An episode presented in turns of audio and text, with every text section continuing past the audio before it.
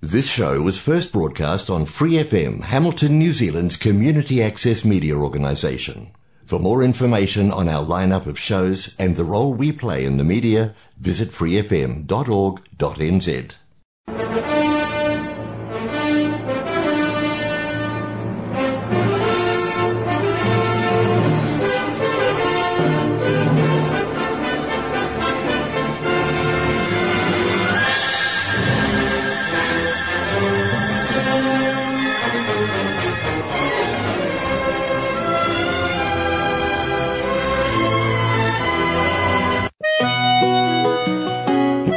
For Gospel and Scripture with Brother Len on Golden Guide. As the world looks upon me as I struggle along, they say I have nothing, but they are so wrong. In my heart, I'm rejoicing how I wish they could see. Thank you, Lord, for your blessings on me. From the people of God, welcome to this program, Golden Guide. The scripture says, There is a way which seem right unto a man, but the end thereof are the ways of death or destruction. From Proverbs chapter 14, verse 12. So therefore, we need the Golden Guide. weak nuclear force, electromagnetism, and gravity. Which is the strongest? Strong nuclear force. Which is the weakest? Gravity. Do you know the spectrum? If you draw a line with millimeter marks on it and swing that line across the globe and to the moon and to the sun and across the whole of our Milky Way galaxy, how many millimeter marks would you find on it? And what if you stretched that line to the next galaxy? Boy, we'd lost count completely of the millimeter marks. But those millimeter marks are the number of times that the strong nuclear force is bigger and greater than gravity. Alright, impressed. Now, what would happen if we shifted gravity from the one millimeter mark to the two millimeter mark? Do you know what would happen? This earth, which is about 7,000 miles in diameter, would get squished to a ball just 40 miles in diameter and all life would cease.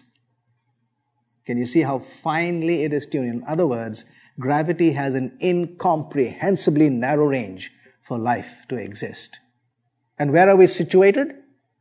Between the Sagittarius and Perseus spiral arms of the galaxy. I can't come up with an example of another place in the galaxy as friendly to life as our location. And this position, my friends, is not like sitting on a chair. I'd like to sit here and then a few minutes later, no, I'd like to go there. You can't do that in the galaxy. You're just there, set. And we are in the most friendly part of our galaxy. It is conducive to life. If the universe had not been made with the most exacting precision, we could never have come into existence. Over the past 30 years or so, scientists have discovered that just about everything about the basic structure of the universe is balanced on a razor's edge for life to exist. The seemingly miraculous concurrence of these numerical values must remain the most compelling evidence for cosmic design. There is something going on behind it all. The impression of design is overwhelming. And if that impression is overwhelming, then the idea of design is overwhelming. And therefore, the idea of a designer also should be overwhelming. How about the next one? Logic. Logic requires two parts. The first part is a statement that everyone agrees. It's a statement that is understood to be acceptable to everyone. And on that statement, we make it the base. You have your steps of reasoning. If your basic statement is false and faulty, your conclusion will also be faulty, no matter how well the steps of reasoning are, have been taken. On the other hand, if your basic premise is okay, but your steps of reasoning are faulty, you will still get up to find a faulty conclusion. So we need both. Here's logical analysis number one. It's called the Kalam cosmological argument. The universe had a beginning. Everyone knows that today.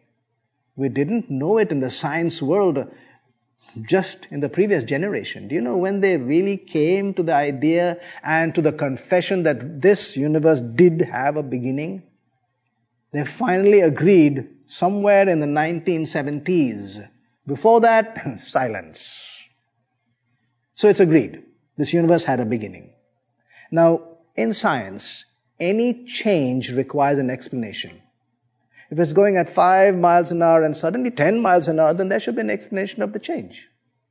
If it was going this direction and suddenly began to go this direction, there should be an explanation of that change. And the biggest changes are starting and stopping. So here we have a start. There has to be an explanation. In other words, there has to be a cause. So this universe had, had a beginning. Whatever begins, it's a big change, the biggest change, it had to have a cause. Therefore, the universe has to have a cause. Logical analysis number two. It's a pan-cosmological argument. The cosmos consists of METS, M-E-T-S, matter, energy, time, space. No effect causes itself. How reasonable do you think it would be if I say this pointer is the cause of the pointer? That wouldn't make much sense. Or this table is the cause of this table. No, no effect causes itself. We could say that the manufacturer was the cause of this pointer. We could say maybe if this was made of wood, we could say that the carpenter was the cause of the table. But the table is not the cause of the table. And if this is made of glass, it is. Nice glass. The glass is not the cause of the table. In other words, even the material that is made up, that makes up the effect or the final product is not the cause. The cause is distinct. The cause is distinct from its product. Therefore, the cause of the universe is distinct from the universe logical analysis number three. It is the order principle, sequence. What comes first? What comes second? All causes produce effects, and all effects have a cause. But here's the order principle the cause always precedes the effect. So, how do we apply it here? The first cause of the universe preceded the whole universe, cosmos, M-E-T-S, matter, energy, time, and space. In other words, we cannot appeal to matter, energy, time, and space to be the cause of matter, energy, time, and space. The cause is distinct.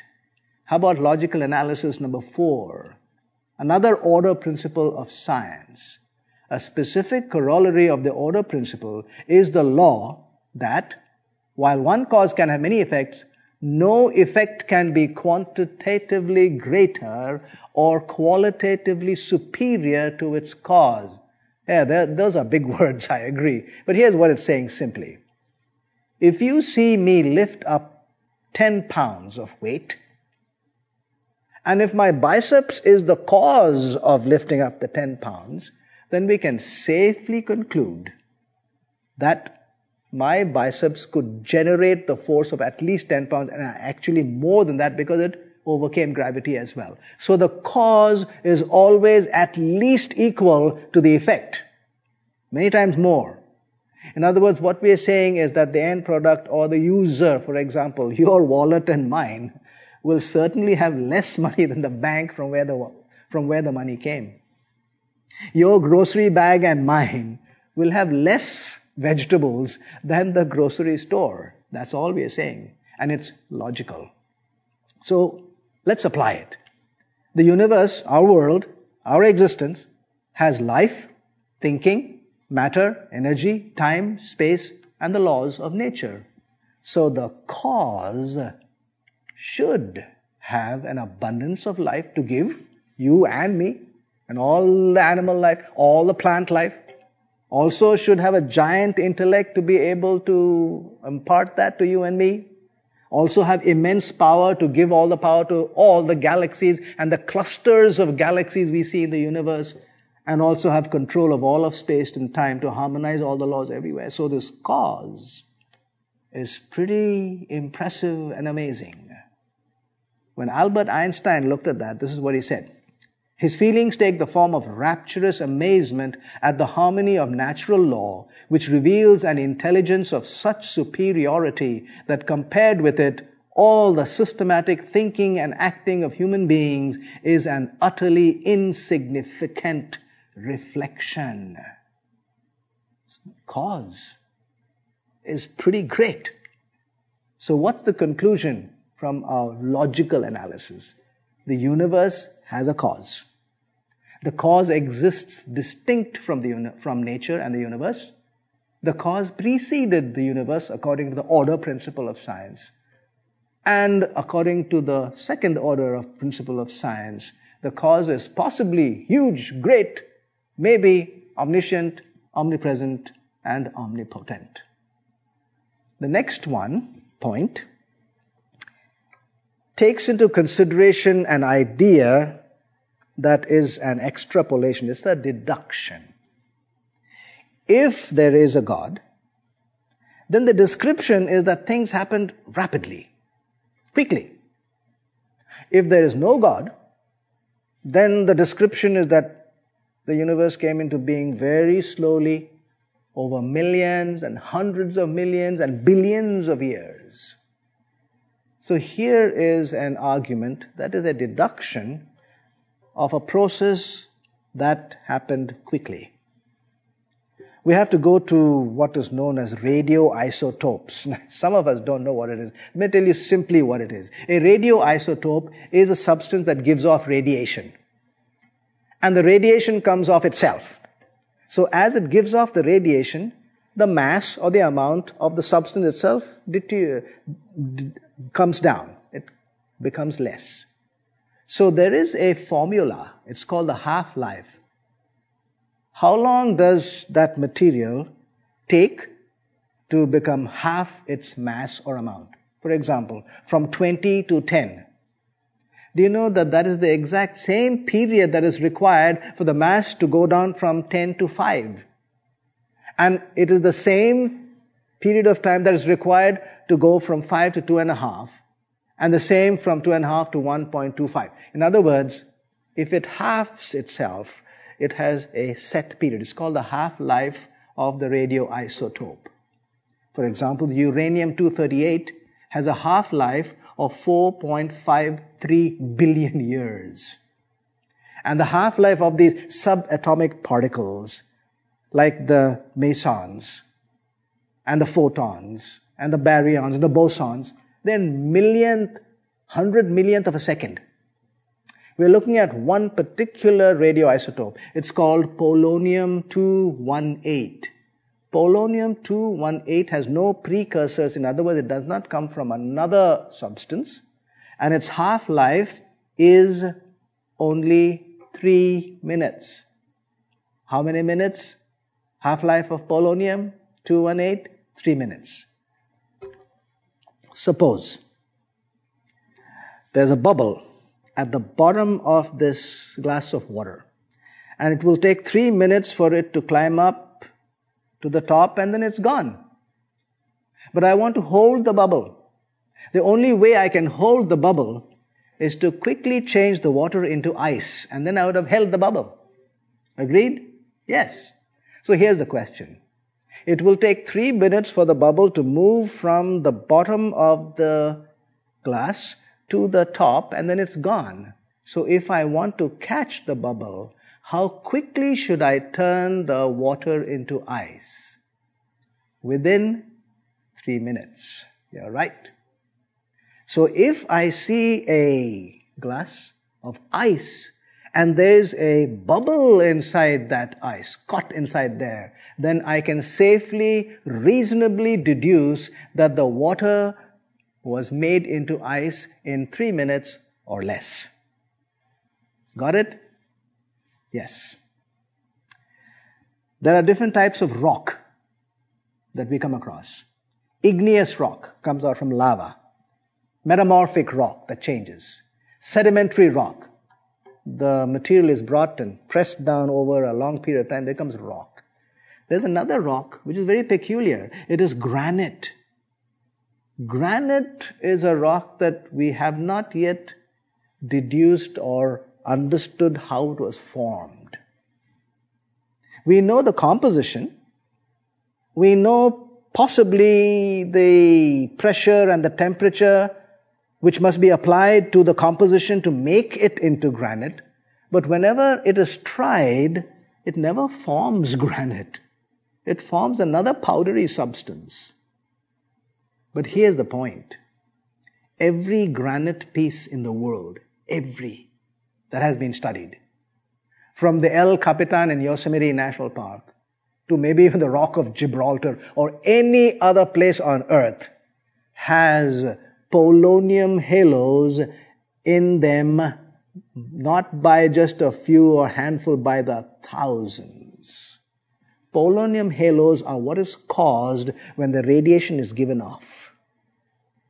So when polonium 218 gives off its radiation, it forms a halo signature. So if we found halo signature in a granite rock, we can make a reasonable deduction that that granite piece was formed in three minutes. And if every piece of granite has polonium halos, then we can deduce that, that the granite, which forms basically the crust of the earth, was formed in three minutes, which half life. The full life is, say, about five hours. Three minutes to five hours. Half a day of the daylight time. Not millions and hundreds of millions and billions of years. So, the polonium, polonium halos could be a pointer to God. The polonium halos, unrefuted evidence for the Earth's instant creation. An exceedingly large number of polonium halos are embedded in granites around the world, which distinctly implies that our Earth was formed in a very short time. I spoke to the person who did this study. His name is Robert Gentry, and this is what he said. We have repeatedly challenged the Academy, which is the National Academy of Sciences, to publicly explain where the polonium halo evidence for creation has ever been scientifically invalidated. For over 15 years, they have refused to even try. And this is when I had asked him five years ago. So at least 20 years have gone by and nobody has refuted that piece of evidence. So as long as it's not refuted, it could point to a rapid process which would be more like God in existence than like atheism. Column 4 is the final column. And in this we have arguments against atheism. Why would we say we will, we will not possibly accept atheism? And here are the points. Number one, it disallows evidence. Number two, its fundamental premise is flawed. Number three, it has to claim that the universe came from absolutely nothing. And number four, we make a statistical analysis. Let's look at all four of them. It disallows evidence. Why? Let your mind now think, let the wheels turn. There cannot be evidence for that which has never existed. Got it? There cannot be existence for anything that has never existed. For example, if aeroplanes never existed, then no matter how many propellers or jet engines you find, no matter how many cockpits or fuselages or seat belts you find, it cannot be evidence for an aeroplane. It could be evidence maybe for a yacht or a speedboat or maybe even a submarine, not an aeroplane because the aeroplanes simply don't exist. Got it? Simple. In other words, atheism is a conclusion prior to the inquiry, and this inquiry disallows any evidence for consideration. Once you say that there is no God in, evidence, in, in existence, you have moved away from any evidence that could possibly be brought. Because any evidence is now no longer for God, it's for something else. So it disallows evidence. The moment you state it and make a hypothesis, you have knocked off the evidence. Therefore, a process that does not like evidence is not scientific. Number two, the fundamental premise. The fundamental claim of atheism we saw right in the beginning was that it is a reasonable scientific claim. But let's ask science what it says. Here's a statement from the US National Academy of Sciences. Science can say nothing about the supernatural. Whether God exists or not is a question about which science is neutral. It is limited to explaining the natural world through natural causes. So much for that claim. In other words, the claim is simply non existent. The base which it says was science is not there. The philosophy of science could possibly be pulled in that direction, but even that fails. What's the philosophy of science? The philosophy of science states that science as a discipline will only look for natural causes to natural phenomena. It will never appeal to the supernatural. That's the philosophy. In other words, the supernatural is outside its study. So what is science doing? It is excluding the study of the supernatural. And if you have excluded the study, you have not excluded the existence. You have only excluded the study. In no way can science ever prove the non-existence of God. And here I make a dictum, a statement. Nothing in the natural world, nothing at all, can ever disprove the existence of God. So its fundamental premise, it is flawed. Origin, absolutely nothing. See, if there is no God, then the only option is that the universe came from absolutely nothing. And I'm not saying that. Look at the statements on the screen. So from nothing our universe begins. So where did the laws of nature come from? They came from nothing the void out of which the universe spontaneously arose. How about the last statement on the screen? The only reasonable belief is that we came from nothing, by nothing, and for nothing. I mean, it's a, I guess, a borrowing from the Gettysburg Address. Wide, sweeping statement. So I had to ask, what is it based on? Nothing just a mere opinion. And we said we were not going to give just an opinion any weight. It's an opinion. But let's look at this nothingness a little closely. Let's look at it physically. And we'll build the Sears Tower, or in Toronto it'll be the CN Towers. Let's build the tower but I'm not going to give you any material and no builder, no time, no space. I'm not even going to give you yourself. And if you are going to get ready to complain to me that you're not giving me any of these things, then I, let me confess to you, even I'm not in existence. Oh boy. Now how are we going to build the Sears Tower and the CN Towers? Doesn't make good sense, right? In other words, absolute nothingness as a starting point is physically totally impractical. How about philosophically? Absolute nothingness cannot be imagined. Why do we say that? Because to imagine, you have to use your brain and mind. And you cannot imagine the non-existence of something that you are using. That's not possible. If you bang a nail into the wood with a hammer, you cannot afterward postulate the non existence of the hammer. Then how did the nail go in? You know what I'm saying? If you cannot imagine it, and it's impossible to imagine that which you are using, because if you want to say absolute nothingness, you must imagine the non existence of your own brain and mind. That cannot be possible. That which cannot be imagined cannot be proposed as a scientific theory because there's no starting point to make or even to evaluate the theory. So philosophically, absolute nothingness as a starting point is an impossibility. How about scientifically? Look at what is stated by the science, scientists. And remember, I said, don't get overwhelmed because a great scientist had said so. Go ahead and look at it and examine it. Here's what they say quantum mechanical fluctuations in the vacuum created the universe. By the laws of physics, nothingness is unstable.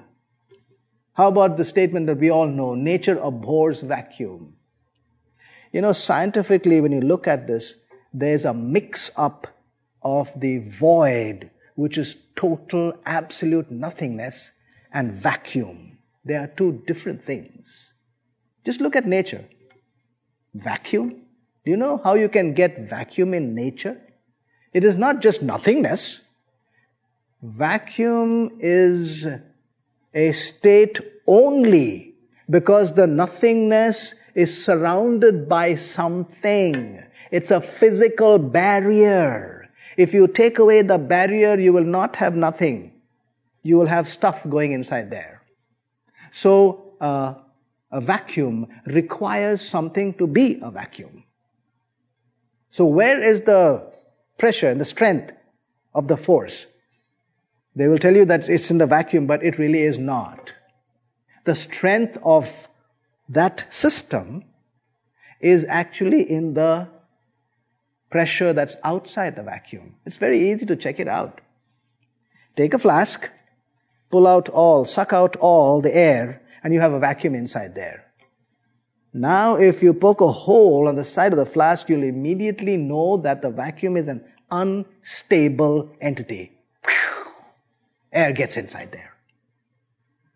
But where was the strength? Was it in the nothingness or in the something that was outside? In the air molecules, in the atmospheric pressure that was on the outside? You know, we can check this out so simply. Let's take this initial vacuum, which is in the flask, and put this flask in another bigger flask. And let's pull out the air from the bigger flask so that the bigger flask now has a vacuum inside it. So here is a smaller flask with nothing inside it, and a bigger flask also with nothing except the smaller flask, of course. Now, if we poke a hole in the smaller flask, what will happen? Absolutely nothing. There's no whoosh like we saw in the previous one. Why? Because there's nothing surrounding it. There is no atmospheric pressure, no air molecule surrounding it. In other words, here's the, here's the conclusion. Nothing that is surrounded by nothing, that is surrounded by nothing, that is surrounded by nothing to an infinite degree is infinitely stable. This question of laws of physics in which nothingness is unstable is only applicable to the state of vacuum, not to the state of absolute nothingness. By the way, you look at that statement, by the laws of physics. You're appealing to the laws of physics which were not even available at that point. So, scientifically, nothingness at the starting point is untenable. How about mathematically? Science, especially physics, may be represented as common sense wrapped in mathematics. You know, when you make a physics statement, it will not be acceptable until you have a mathematical formula to go along with it. You can't just say gravity. It is related to the masses of these two bodies and also to the inverse of the square of the distance between the two bodies. So you see there's a mathematical formula. So science is common sense wrapped in mathematics. So let's use that idea and apply it to our question. Let's make a statement that could possibly be made into mathematical formula. Here are the statements. Atheistic proposal says, nothing did nothing about nothing and produced everything. How about the theistic proposal? Someone did something about the nothing and produced the universe. So take, take these statements and make it into a, an equation. Here's what the equation looks like 0 plus 0 plus 0 is equal to 100. How reasonable can that be? And theism says x plus y plus 0 is equal to 100. Now you can look immediately and see that the theistic proposal, which has numbers, could have a chance of reaching 100. If you start with zero, you will end up with only zero. You know, a few years ago, I was talking to a postdoctoral fellow in mathematics, and I asked him this. I said, 2 minus 2 is arrow 0. 2 minus 2 ends up with 0. Can you turn it around and say 0 lands up with 2 minus 2? He thought for a moment and he said, huh, interesting question, but no, you can't, you can't come up to 2 minus 2 because there's an infinite numbers uh, of options over here. 100 minus 100, half minus half, 0.2 minus 0.2. The only way if you start with a number, with zero, and have this equation which ends in numbers is to have at least one number on this side of the arrow. In other words, if you start with only zero, you'll end up with zero. To have any other option, you will have to supply a number. So what are we saying? Zeros, no matter how many, will end up with only zero. Let's put five zeros in a row. How much is that? Zero. Now what you do is put a one on the left side of these five zeros and see what happens to that number. What are we saying? Zeros by itself is only zero. It requires a number to make it into anything. Here's a, so absolute nothingness is mathematically worse than absurdity. I have here a book. It is written by a theoretical physicist. And here's the title A Universe from Nothing. Can you see the big letters, nothing? You know, the first few pages are endorsements of the book by prestigious people like I said, don't be overwhelmed by PhDs and doctorate degrees. Look at what they are saying. And in these endorsements are the statements that I found. In this nothingness, there are many wonderful things to see.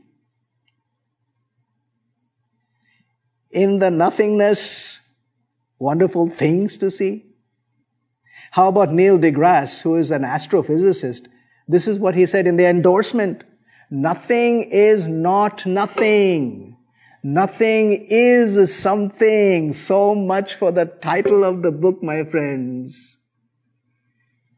Can you see that even though you may be a big scientist, you are misleading? This title is quite misleading. In other words, actually it is false. But look at the endorsement given in the afterword by Richard Dawkins, who is arguably one of the most vocal atheists in the world today. And this is what he said in his ending. The title means exactly what it says. And I say the title means exactly what it does not say. Or rather, it does not say the truth of the matter. The universe could never have come from nothing. What they really mean, if you read the book, is that the nothing does not mean nothing. It just means pure radiation. But that's what the entire universe came from. So it's not nothing, it's everything. Statement, title, false. Absolute nothingness is physically impractical, philosophically an impossibility, scientifically untenable and actually scientific, and mathematically worse than absurdity. Here's the aphorism that I was talking about. Ex nihilo nihil fit. Out of nothing, nothing comes. The difficulties of belief may be great, the absurdities of unbelief are greater. How about the last one? Statistical analysis. You know, chance is subjective. What's the chance of this happening? What's the chance of that happening?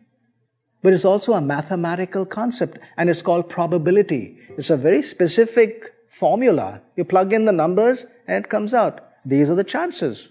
1 is to 10, 1 is to 100, 1 is to 1000. I'm going to state some numbers and they are actually arbitrary numbers. And I agree they are arbitrary, but don't look at the actual numbers, look at the trend of the numbers. For example, if there is something that will happen 10 to the power of 8 times, which is 100 million times, in the circumstances, it will always happen, and only once it will not happen. Then in day to day life, we say it will happen.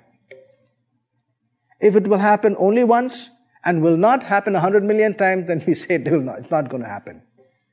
In scientific evaluation, the number goes up to 10 to the power of 15, one quadrillion. This is the number that scientists have to use when they construct anything that has a risk of life and limb. For example, a suspension bridge. Then the angles at which they put the girders, the strength of the cable, these have to be tested to mathematically to 10 to the power of 15 times. Then they can use it. In other words, safe. 10 to the power of 15 times it will occur, once it will not occur, fact. If it will occur only once, will not occur 10 to the power of 15 times, not possible. Now, when you state a law, the number goes up to 50. 50 is 1 followed by 50 zeros. That's a big number. In fact, actually, it's going over our heads, right? It goes over my head too. Let me give you an idea of what we mean by these numbers. But these numbers are not exact, remember? They're arbitrary numbers, but let me give you an idea of what the number is. If I am testing the law of gravity once per second, I am looking for that one chance in which this pointer will not come down, but will just stay there when I leave it or float away. I'm looking for that one chance and I'm doing it once per second. You know, to do it 10 to the power of 18 times will give, will require 15 billion years. To do it 10 to the power of 20 times will take me 1.5 trillion years. And why the 15 billion years? It's the approximate age of the entire universe. So if, let's say there are 10 billion of us on this earth. If all 10 billion of us did this every day without a break from the time the universe began up to now, we would have, we would have reached only 10 to the power of 28 times. So what am I saying? 10 to the power of 50 is a huge number. Fair enough? Yes, it is. So, one chance occurrence, 10 to the power of 50 chances non-occurrence is an utter impossibility statistically. Let's apply that. So Michael Denton was the first one to actually challenge the idea of the origin of life according to the uh, theory of evolution. The initial cell to be viable would require at least 100 functional proteins. So what are the chances that we could get 100 proteins at the same point, at the same time, and form that cell? His calculation showed a chance of only 1 in 10 to the power of 2000. That's a huge number. And remember, 10 to the power of 51 is a number that is 10 times bigger than 10 to the power of 50. So where is 10 to the power of 2000? Suppose we address Sir Michael Denton and say, look, uh, I'm not very sure whether you did it right. I think your number is wrong it should be brought down by half. No, not by half. One tenth. No, one hundredth. No, you made a big mistake, Sir Michael Denton. Your number should come down by a factor of 100 billion. You made a big mistake. So, okay. What is 10 to the power of 2000 divided by 100 billion? Remember, we are trying to bring it down to 10 to the power of 50 so that we can have a say in the matter. You know what is 10 to the power of 2000 divided by 100 billion? It is 10 to the power of 1989. 10 to the power of 50? Nowhere in sight. So these numbers are so big. They're arbitrary, but they're so big that you cannot really question them. How about the next one? You know, these proteins are made up of amino acids. Amino acids are little building blocks and you have to have them in a chain. Amino acids have left handed links, right handed links. When people manufacture amino acids in the laboratory, you always get what is known as a racemic mixture, meaning 50% right handed, 50% left handed, and we know of no way of changing those numbers. It is always a racemic mixture 50%, 50%. But inside that cell, all the amino acids, and we need 10,000 amino acids to make the 100 proteins. All 10,000 amino acids must be only left handed. And in the chromosome, which is in the nucleus, the chromosome is made up of nucleotides. We need 100,000 nucleotides to form that chromosomal chain. And in the cell, all 100 nucleotides have to be only right handed. So, what are the chances that we are going to get 10,000 left handed amino acids and 100,000 right handed nucleotides at the same point in time and space to form that cell? Here's what one person says who calculated it according to him. It says there's only one chance in 33,113. Are you impressed? Are you willing to say wow? I was willing to say wow.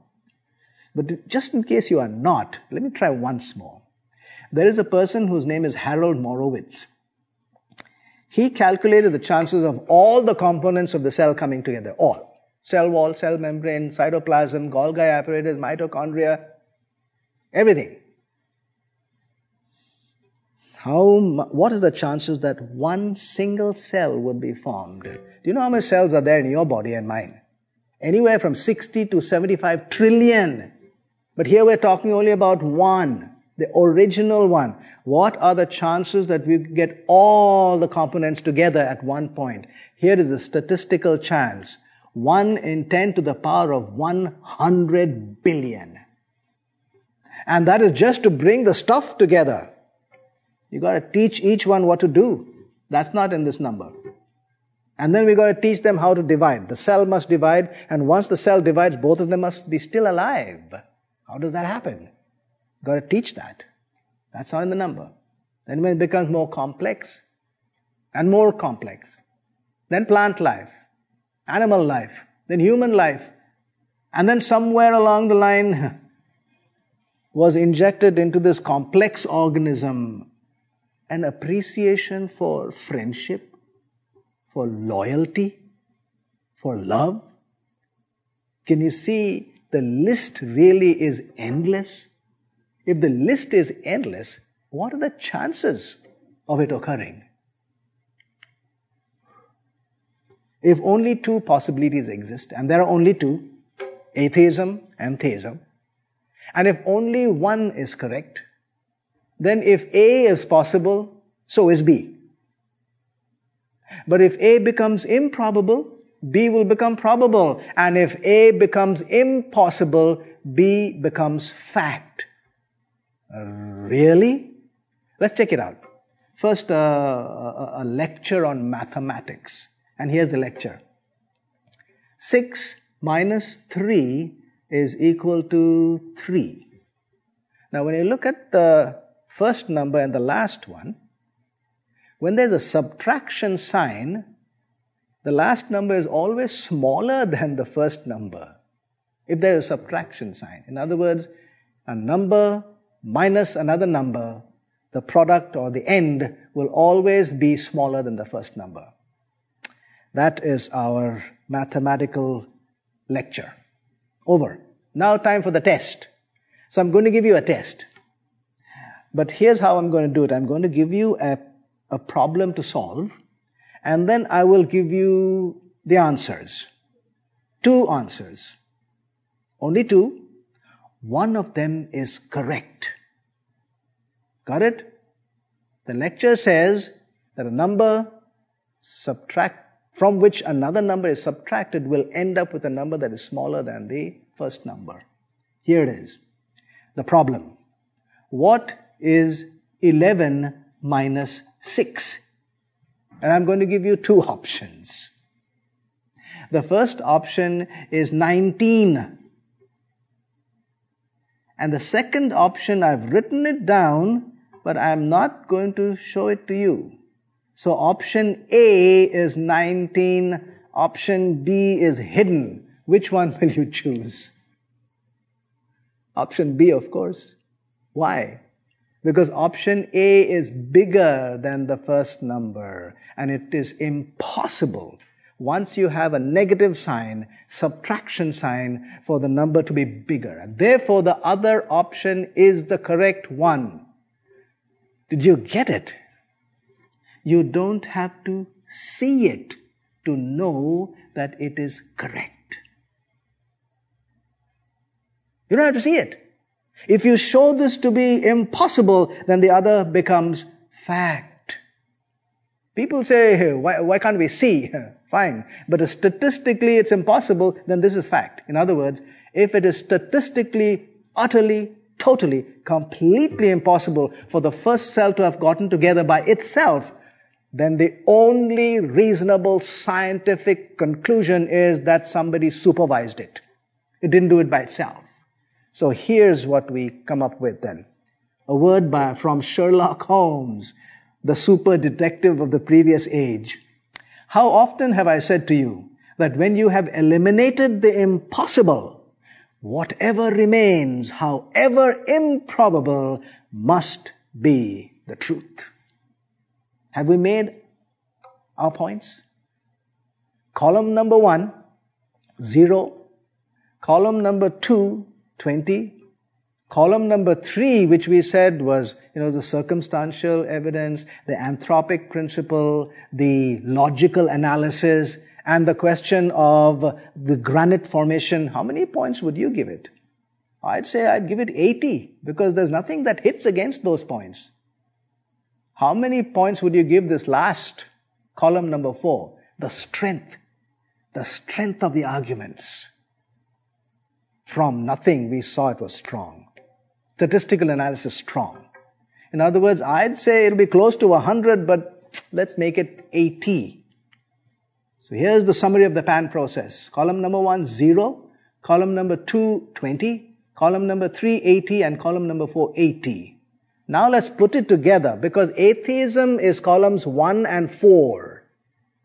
And what you got to do is put a negative sign on the column 4 and shift it over to the other side because you're taking it to the other side. So you have to have a minus. These are points against atheism. So atheism is 0 minus 80 which lands up minus 80. Theism is 80 minus, which is column 3, minus the 20 in column 2. 60. Look at the strength of these numbers. It doesn't matter what the numbers are. You could have put your own numbers. But you do not have the numbers on the same side of plus and minus.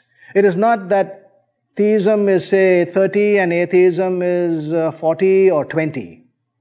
It is theism being on the positive side. So it wins not by a small margin, it wins completely because the other side is negative and a negative cannot stand before a positive number. So mathematically, we have shown something here, my friends. In other words, the final conclusions, options. Theism is difficult to believe. No question about it. We do have a hard time. But look at the options we have. Agnosticism is totally impractical and unreal, and atheism is baseless and absurd. So yes, if we take the stand that theism is a bad decision, then I'm suggesting to you that the alternatives are worse and worst. Therefore, the bad decision is a good decision. Agreed? You can break it down if you want, all my arguments. You can come with a Q&A period later on. So here's my conclusion. Based on evidence, and reasonable logical thinking, the existence of the supernatural is valid and makes the better sense. Therefore, the existence of God is a rational, credible claim. If I were an attorney, a lawyer, in a court case, I would turn to you as members of the jury and I'd say, Ladies and gentlemen of the jury, here are my arguments. I rest my case. Thank you.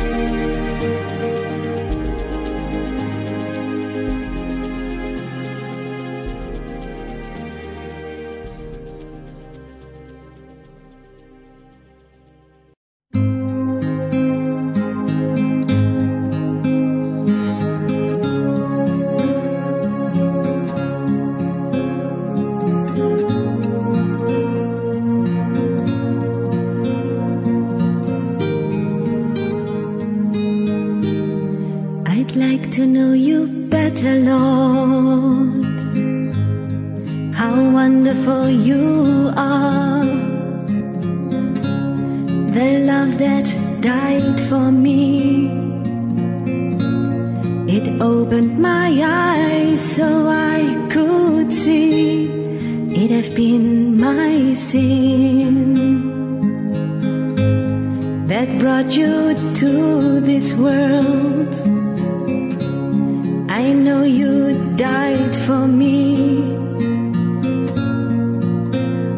so that I could be set free.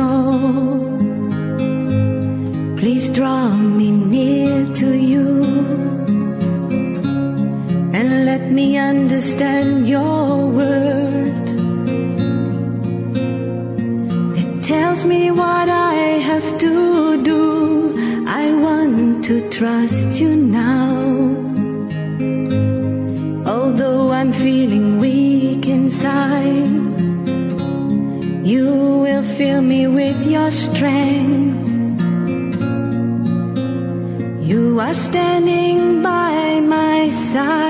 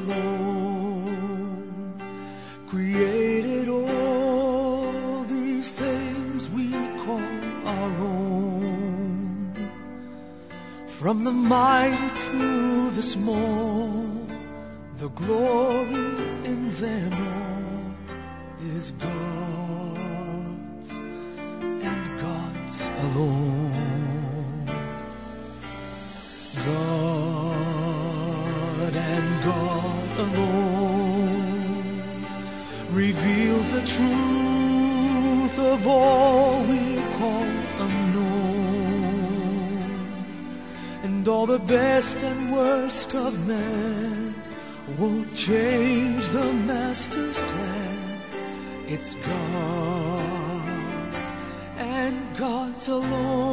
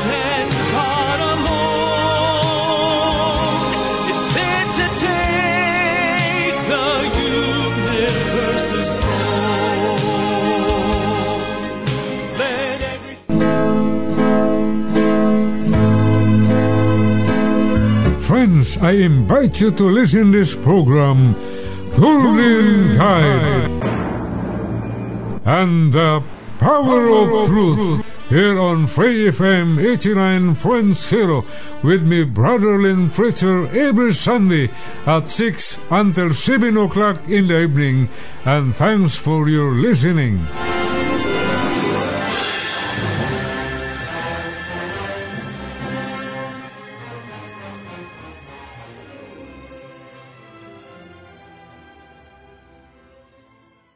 Thanks for listening to this Free FM podcast. If you want to hear more content like this, you can support Free FM via Patreon. Head to patreon.com slash freefm89 to find out more.